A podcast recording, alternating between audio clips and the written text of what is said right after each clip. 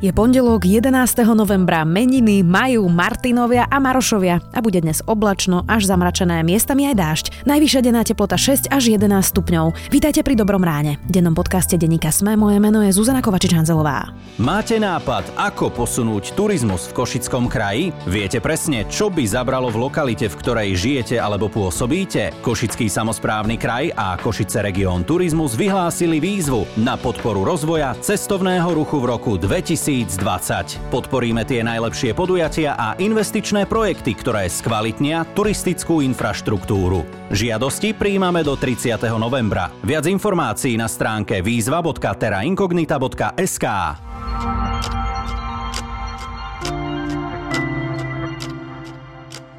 A teraz poďme na krátky prehľad správ. Predchodcovia ľudoopov chodili vzpriamení skôr, než sme doteraz predpokladali. Medzinárodný vedecký tím dospel k záveru, že chodili po dvoch o niekoľko miliónov rokov skôr než pred 6 miliónmi. O svojom náleze informovali v časopise Nature po tom, čo našli skameneliny 4 jedincov, jedného samca, 2 samíc a jedného mláďaťa. Poslanec Ľubomír Gálko žiada ministerku vnútra Denisu Sakovú a policajného prezidenta Milana Lučanského o vysvetlenie, prečo rozpustili vyšetrovací tím Kuciak. Požiadal preto, aby prišli na výbor pre obranu a bezpečnosť. Americký prezident Donald Trump musí zaplatiť $2 milióny za zneužívanie vlastnej nadácie. Zneužil ju totiž na politické a obchodné účely. Cez nadáciu si napríklad zaplatil aj na maľovanie 2 obrazov samého seba. Jeden z nich visí v jeho golfovom rezorte. Dnes od 1:00 popoludní do asi 19:00 môžete pozorovať aj na Slovensku unikátny úkaz. Planéta Merkúr prejde popred Slnko. Neuvidíte to voľným okom, pomôcť si však môžete objektívom fotoaparátu či ďalekohľadom. Nezabudnite však na ochranu očí. Viac takýchto správ nájdete na sme.sk.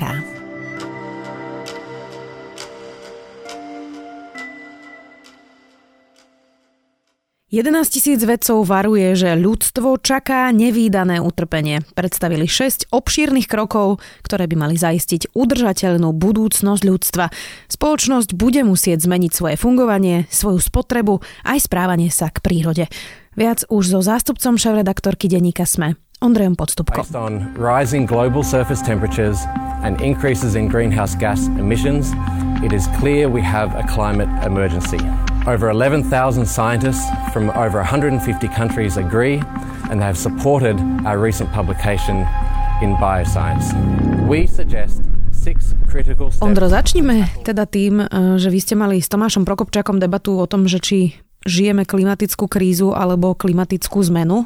Mení sa týmto niečo na tvojom názore? V princípe veľmi nie. Je to ďalší krok do tej debaty. Je to ďalší argument, ktorý sa dá použiť, ale stále platí to, čo hovorím, je, že si musíme dávať ako noviny pozor na jazyk, ktorý používame, dokonca asi aj za hranicu tých vedcov, lebo napríklad pred rokom 20 000 vedcov podpísalo veľmi podobný list a pred 2 mesiacmi 500 trošku menej rešpektovaných vedcov podpísalo list do OSN, ktorý hovoril, že zmena klímy vlastne neexistuje. Potom sa ukázalo, že za niektorými z nich bola nejaká zvláštna priemyselná lobby.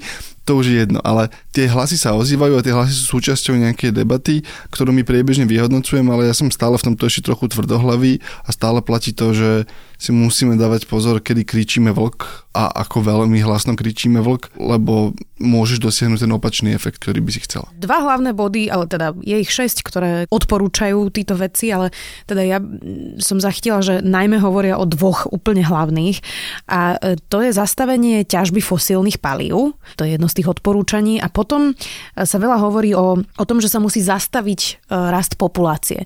Prejdeme najprv k tým fosílnym palivám. Skúsme to tak ako keby úplne laicky a ľudsky. Fosílne palivá sú teda aj uhlie, ale napríklad aj teda benzín alebo nafta do aut. Ak by sme to zastavili zajtra, čo by to znamenalo, že nebudeme jazdiť na autách? No, znamenalo by to ekonomický kolaps, lebo svetová ekonomika stále beží na rope. Preto je veľmi citlivé napríklad zdaňovať benzín v každej ekonomike, lebo ty, keď zdvihneš ceny benzínu alebo uvalíš daň na benzín, tak uvalíš síce daň aj na to, keď ty ideš niekam autom, ale uvalíš daň aj na to, keď rohlíky, ktoré ráno niekto vezie do pekárne, tak on tiež platí benzín, ten človek. Celá dopravná infraštruktúra, väčšina dopravnej infraštruktúry a veľká časť ekonomiky funguje na fosílnych palivách. Čiže my to nevieme urobiť zo dňa na deň bez toho, aby neskolabovala naozaj ekonomika, čo by bolo možno dobré pre klímu, ale úplne devastačné pre spoločnosť. Dobre, to je, že nevieme to zajtra zastaviť, ale keby sme si teda povedali, že to obmedzíme v horizonte, 15 rokov, znamená to, že ja ako jednotlivec budem musieť znížiť svoj komfort a chodiť mestskou hromadnou dopravou a peši? Veľká časť ľudí to bude musieť naozaj urobiť a potom ide o to, ako rýchlo, agresívne a múdro to urobíš. Lebo ty vieš urobiť to, že začnem napríklad zvyšovať cielenie, ale opatrne dane a budem dopredu avizovať, že halo, toto máme nový daňový plán a tá daň bude rásť z roka na rok, každý rok o 1% bod. A zrazu tá ekonomika akože si začne počítať, že ja keď som firma a idem stavať alebo si idem objednávať energiu, tak sa pozerám, že dobre, ale viem, že to bude drahšie, tak kúpim si radšej ten energeticky efektívnejší stroj. Lebo ja keď som firma, ja si môžem vybrať, že idem si kúpiť stroj, ktorý je toľko elektriny a je lacnejší, alebo tento, ktorý spotrebuje menej elektriny, ale je drahší, lebo sa drahšie vyrába. A ja si potom, keď dokážem čítať tie cenové signály, a keď od politikov, ak by prišiel jasný signál, že budeme odfázovať fosílne palivá, to odfázovanie samozrejme bude mať cenu, presne zníženie nejakého komfortu. Niektoré veci budú drahšie, niektoré veci budeme musieť viac dotovať, aby sme udržali ich cenu nízku. To sa napríklad týka, veľká časť ceny základných potravín je skrytá v tom, že tí poľnohospodári krmia naftou traktory a tie traktory obrábajú. Čiže časť nákladov poľnohospodárov je v energiách a fosílnych palivách a ak by sa tie zvýšili aj o málo, tak potom sa základné ceny potravín zvýšia a to môže najchudobnejších ľudí zraniť, čiže tam treba to robiť inteligentne a opatrne, ale tá dobrá správa je, že teoreticky to vieme urobiť, tie odhady sú, že by to stálo možno pár percent HDP, čo sa zdá ako hrozné, ale aj kríza nastala pár percent HDP, nebola to ani sranda, ani to nebolo príjemné, ale prečkali sme ju a dá sa to na rozdiel od krízy plánovať. Čiže odvážny politik by to vedel začať o tom rozprávať, vedel by začať naozaj formulovať cieľ, ako nás do 15-20 rokov odfázovať z fosílnych palív. To hovorím o veľmi odvážnom pláne, povedzme optimistickom. K tej politike sa ešte dostaneme na záver a teda teraz ten druhý bod, zastabilizovať svetovú populáciu. Ono väčšinou platí teda, že s blahobytom prichádza menej detí. To je teda rovnica, ktorá na svete je. Znamenalo by to teda, ak by sme chceli zastabilizovať svetovú populáciu, že by sme museli vlastne krajiny ako napríklad Indiu vyťahnuť do vyššieho blahobytu. Nebude to ale paradoxne práve, že znamenať zasa viacej emisí? Podľa tých klasických poučiek samozrejme áno. Sú dva faktory, ktoré ti najviac ovplyvňujú to, koľko sa ľudia rozhodnú mať deti. 3, ale 2 sú kľúčové v tejto debate. Tým prvým, ktorý teraz vynechajme, je dostupnosť antikoncepcie a potom až 2. Jedno je úmrtnosť detí, koľko detí sa dožije v priemere dospelosti a ekonomická prosperita. Tá úmrtnosť detí je dôležitá, lebo v chudobných oblastiach deti fungujú ako dôchodkové poistenie. Ty sa spoliehaš na to, že máš veľa detí, tí deti sa niektoré z nich sa o teba postará v starobe. To je veľmi zjednodušená tá logika. Pretože tam nie je sociálny systém. A teraz môžeme niečo urobiť s obidvoma časťami tej rovnice. Môžeme veľa urobiť s úmrtnosťou, čo znamená zlepšenie zdravotnej starostlivosti, čo znamená zlepšenie očkovania, zlepšenie dostupnosti základnej infraštruktúry, vody, nové prístupy k hygiene. A táto vec automaticky nespôsobí zvýšenie emisných plynov, lebo je to pomerne aj ekonomicky lacné, alebo vieš na jej spôsob, ako to urobiť lacné. Čiže vieš znížiť ten tlak na populačný rast týmto inteligentne. Tá druhá vec, a chcem byť pozitívny, tak tá druhá vec, ktorá dáva nádej, je, že my sme videli, že ekonomiky sú schopné preskočiť celé generácie technológií a celé generácie toho, čo my považujeme za nevyhnutné, samozrejme. Príklad v Kenii, myslím, sa dalo platiť mobilom ešte skôr, ako bol akýkoľvek iPhone na svete. Tá krajina proste preskočila celé náklady toho, že potrebovala budovať telekomunikačné siete, tie klasické medené.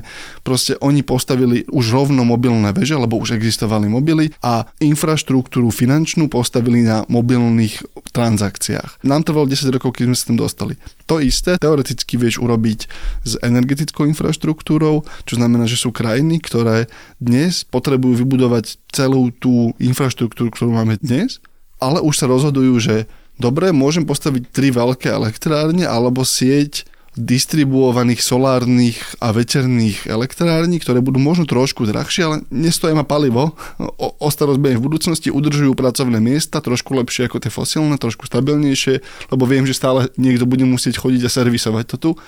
a rozvíjajú mi ekonomiku, lebo je to viac servisné ako viac materiálové. Čiže tá nádej tam je v tom, že zvýšime tú životnú úroveň, lebo to je naozaj univerzálny vzorec. So zvýšením životnej úrovni klesá porodnosť, čiže toho sa nezbavíme, ale vieme inteligentnejšie a šetrnejšie zvyšovať tú životnú úroveň. Nie je pokrytecké od Európy teraz konkrétne, ktorou sme súčasťou, že v podstate my sa správame celkom zodpovedne, znižujeme emisie, máme ich aj teda podstatne nižšie ako napríklad Spojené štáty, ale importujeme neuveriteľne veľké množstvo výrobkov práve napríklad z Číny, od elektroniky cez fast fashion a práve tam tie fabriky vôbec nedodržujú tie štandardy, ktoré sme si teda my povedali, že ideme pre túto planetu urobiť. Nie je toto práve to pokrytecké? Je to veľmi pokrytecké a je ešte viac pokrytecké, keď niekto potom v Amerike alebo v Európe kričí, ale pozrite sa na Čínu, keď väčšinu tých emisí vyvážame technicky do Číny. Rovnako ako vyvážame smetie. My naozaj berieme plastový odpad, vyvážame ho do Bangladešu a potom ukazujeme prstom na Bangladeš, že aha, oni majú špinavé rieky. Čiže to isté robíme s emisiami, je to trošku amorfnejší proces. Čiže je to pokrytecké, aj na to sú ekonomické riešenia, typu, že ty vieš uvaliť uhlíkové clá, čo je ekonomický konštrukt, ktorý hovorí, že považujeme, aby tá vec, ktorú nám vy dovážate, bola vyrobená za nejakých podmienok.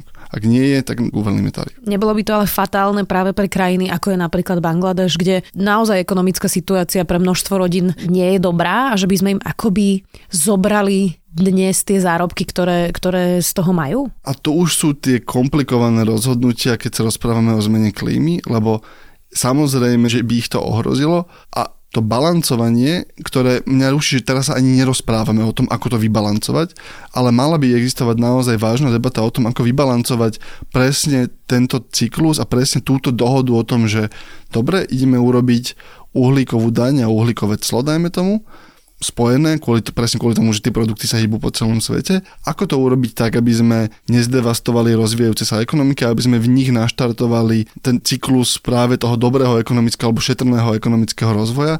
To je naozaj komplikovaná vec, komplikovaná otázka, sú na ne odpovede, žiadna nie je bez problémov.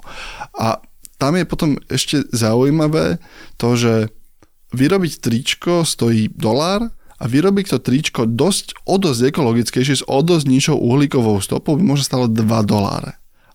Ale tie $2 sa proste nepredávajú. A potom, keď naň hodíš maržu všetkých tých obchodníkov a dopravu a tak vo fast fashion obchode to bude stať 6. A ja stále nerozumiem, že prečo nie je tričko za 8. Keď by to bolo jednoduchšie. Rovnako ako si môžem kúpiť vajíčka od Spokojnej sliepky, aj keď tiež nie vo všetkých obchodoch, by som si mal vedieť niekde v tom istom obchode asi kúpiť vajíčko od ekologického výrobcu alebo klimaticky zodpovedného výrobcu. Oni neexistujú, tiež ma to pomerne máta, lebo si myslím, že by to bol pre nich aj dobrý biznis. Tak je pár značiek, ktoré sa tomu už venujú, ale sú výrazne drahšie, nie je to 8, ale 80. Tak, lebo oni hovoria, že my sme 100% ekologickí, ale ja nepotrebujem 100%, lebo rovnako ani nechcem najšťastnejšiu slepicu na svete, aby mi znášala vajíčka. Ja chcem iba takú, ktorá nie veľmi trpí. Nemusíš ju masírovať teda. A nemusí dostávať masáž, ani Mozarta už to nemusí.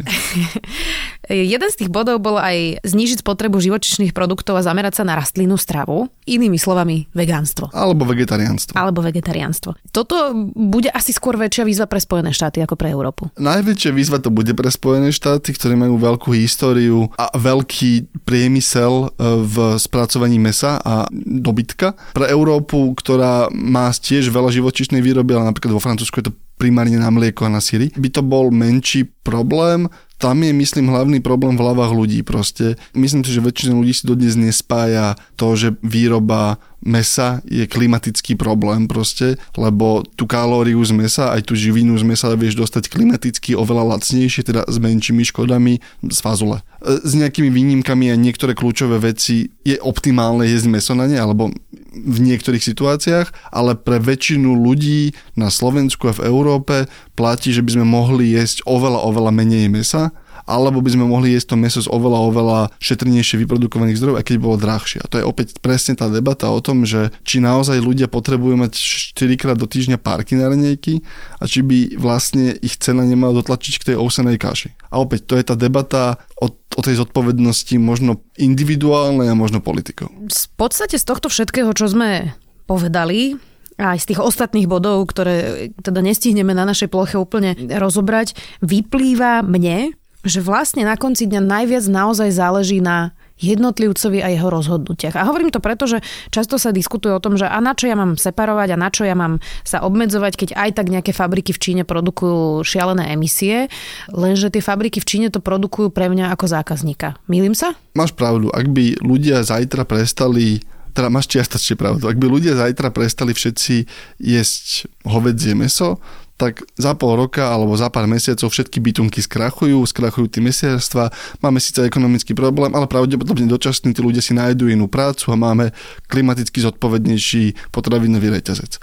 Ale to rozmýšľanie je také, že áno, veľká časť toho je na našej individuálnej zodpovednosti, ale rovnako ako neočakávame, že ľudia vyriešia všetky svoje problémy na individuálnej úrovni a niektoré problémy je zmysluplnejšie alebo oveľa efektívnejšie riešiť z pohľadu moci a štátu alebo tých veľkých entít.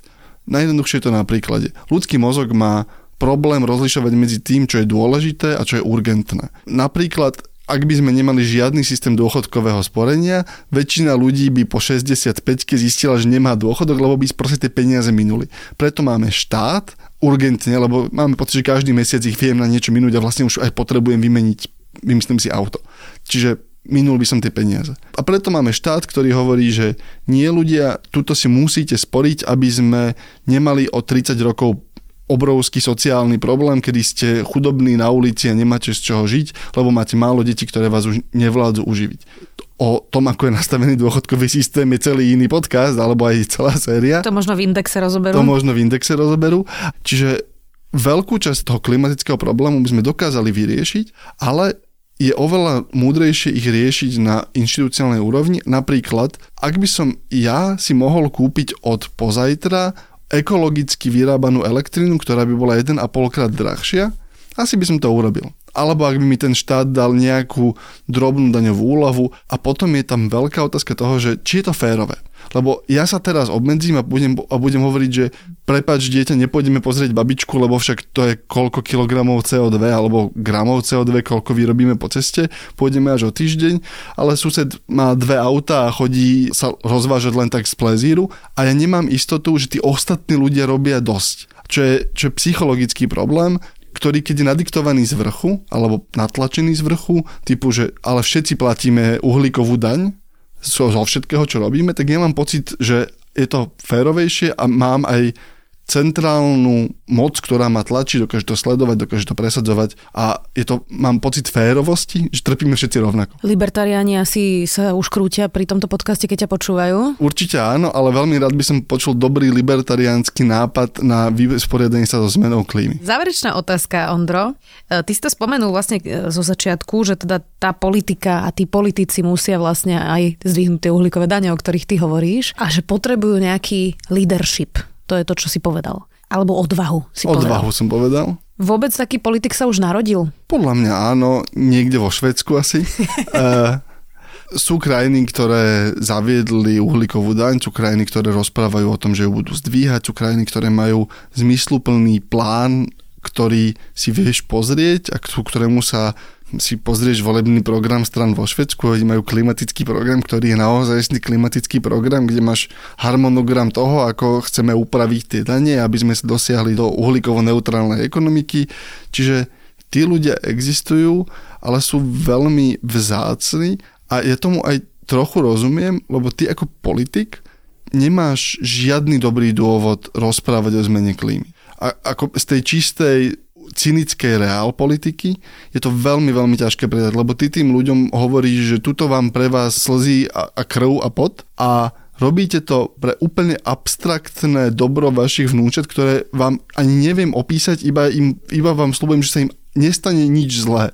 A oni sa spýtajú, a čo zle by sa im stalo? Ty povieš, že ťažko povedať, ale bolo by to fakt zlé a ako toto predáš? Myslím si, že sa čaká na to, kým asi vznikne vnútorné spoločenský neviem či strach, ale pnutie alebo vnútorná spoločenská objednávka na tú tému. Že vidíme, že sa to zbiera. Že sami ľudia budú vlastne žiadať od politikov, aby to že to ľudia budú intuitívne cítiť. Že to budeš mať ako niečo, o čom sa rozpráva, že to budeš vnímať ako problém. Opäť je to ťažké, časť tej zodpovednosti aj na nás ako médiách. Už sme sa o tom veľakrát rozprávali v tomto podcaste, ale myslím si, že to dozrieva postupne tam a tí politici sa musia naučiť, alebo tí zodpovední by sa mali naučiť, ako to predať. Ako z toho urobiť dobrú politickú tému a ako urobiť tému z toho, že je hanba, že ten druhý ten program nemá. Ako si dovoluje niekto nemať ten program. Tak by som to skúsil urobiť ja, ale asi je dôvod, prečo nie som spin-doktor, ale novinár. The eyes of all future generations are upon you. And if you choose to fail us, I say we will never forgive you.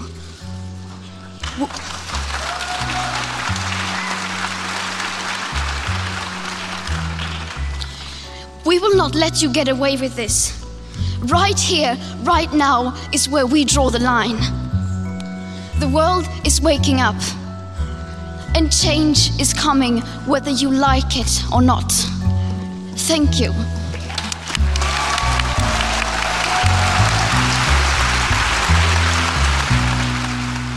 Uvidíme, aké programy prinesú naše politické strany. Voľby máme už o 3,5 mesiaca, takže budeme to teraz pozorne sledovať. Aj so zástupcom šéfredaktorky Ondrom Podstupkom. Ďakujem.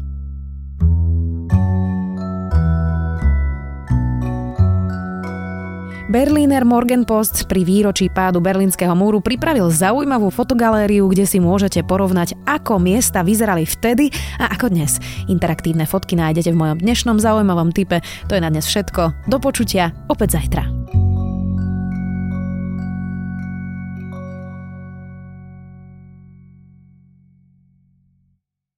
Máte nápad, ako posunúť turizmus v Košickom kraji? Viete presne, čo by zabralo v lokalite, v ktorej žijete alebo pôsobíte? Košický samosprávny kraj a Košice región Turizmus vyhlásili výzvu na podporu rozvoja cestovného ruchu v roku 2020. Podporíme tie najlepšie podujatia a investičné projekty, ktoré skvalitnia turistickú infraštruktúru. Žiadosti prijímame do 30. novembra. Viac informácií na stránke výzva.terraincognita.sk.